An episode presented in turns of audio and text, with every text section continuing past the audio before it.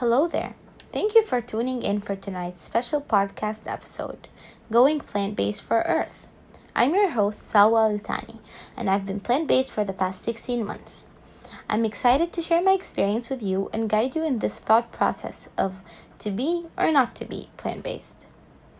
If you're listening to this podcast, you most likely have some interest in a diet lifestyle change. Maybe you're not quite sure where to start. Or should you become vegan or vegetarian or plant based? Maybe you're here for different reasons, like environmentalism, ethicality, or animal rights. This episode is intended to help you understand our daily food choices and the immense effects that they have on the environment. I'd like to start off by explaining the relationship between Earth and the food we eat. Most of the foods we consume come from Earth in one way or another.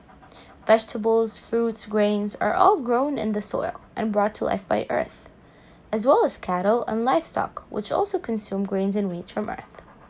Farming, crop transportation, livestock, man made fisheries, and food waste all have an impact on the environment, and a huge one. Up until 2016, more than 50% of California's emissions were coming from cattle operations. This is the most populated state in the US, where you would expect vehicle emissions to be the greatest. Unfortunately, this is the case in many more countries around the world. For example, agriculture and cattle are responsible for 10% of the UK's total pollution.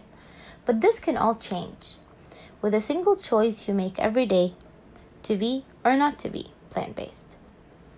Well, now that you know how harmful raising cattle is, especially in numerous quantities to sustain the world's meat demand, how about you learn what plant based really means?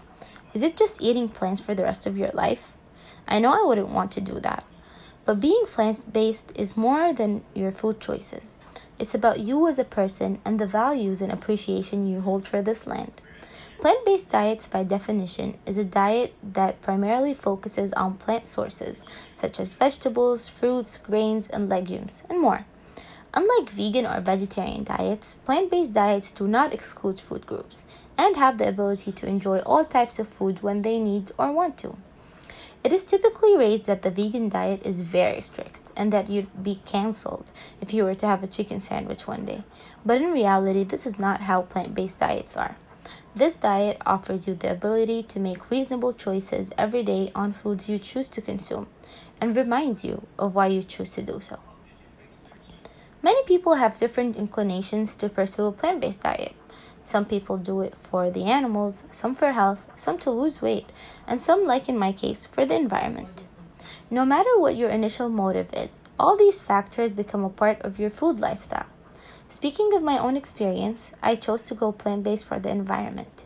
I knew it would be hypocritical of me to be an environmental engineer and advocate people to save the environment and then end my day by eating a cheeseburger. Not that anything is wrong with that, but I didn't see myself sustaining a meat based diet for the rest of my life. Beginning of quarantine in March 2020, I decided to switch to plant based. I knew I had the option of consuming some meat or animal based products every once in a while, but now I don't even crave them. I always have the option to do so, and I'm not restricting myself, but I found content in the plant based diet.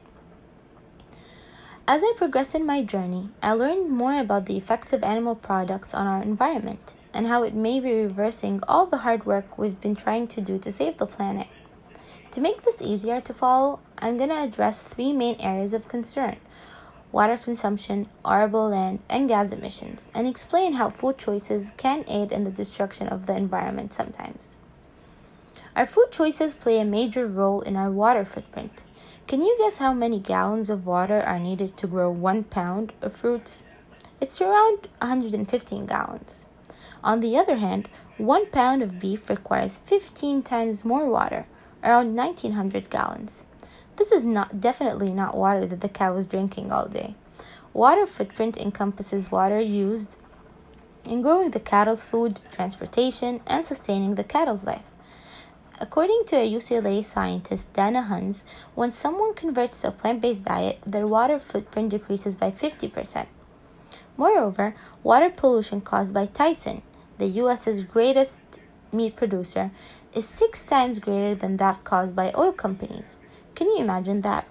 All these facts add up and show how plant-based, di- diets have uh, saved hundreds of gallons of water per day. Do you remember when the Amazon forest was on fire in late 2019? The world was shocked by the news and the horrific pictures of the current state of the world's number one oxygen generating site.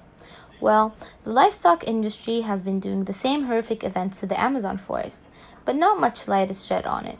Since the 1960s, over 80% of the Amazon is deforested due to cattle ranching. This is happening because there isn't enough space to sustain the amount of cattle and animals our world is demanding. These deforested lands are being destroyed by meat production, and sadly, no one is addressing it. With the world's ever growing population, more space will be needed, but arable land will become extinct. See how food choices do make a difference? Gas emissions are another byproduct of meat based diets. According to UC Davis researchers, Livestock is responsible for 14.5% of the whole world's greenhouse gas emissions. If you're unfamiliar with it, the most common greenhouse gas produced by livestock is methane, which is passed with the animal's excretions. Greenhouse gases aid in the depletion of the ozone layer that protects Earth and makes global warming a bigger threat to humanity day by day. You might think, aren't cars and fuels worse to the environment? Well, no because the carbon dioxide produced by vehicle emissions is 20 ti- 28 times less potent than methane produced by cattle. Seems like switching to a Prius from a Mustang is not totally worth it for the environment after all. Finally, after providing you with all this information on the environmental impacts of a meat based diet, I want you to evaluate your food choices. Think about the foods you choose to consume and nourish your body with from a health and environmental perspective. The world's population is expected to be 10 billion by 2030, and with that rate of growth, a meat based diet is not a sustainable option. The biggest takeaway from all the information I provided is for you to make the best choices every day. We have the ability to control the fate of humanity and Earth in our hands, so it is up to you to choose. Thank you for tuning in, and I hope you find strength and purpose in the choices you make every day.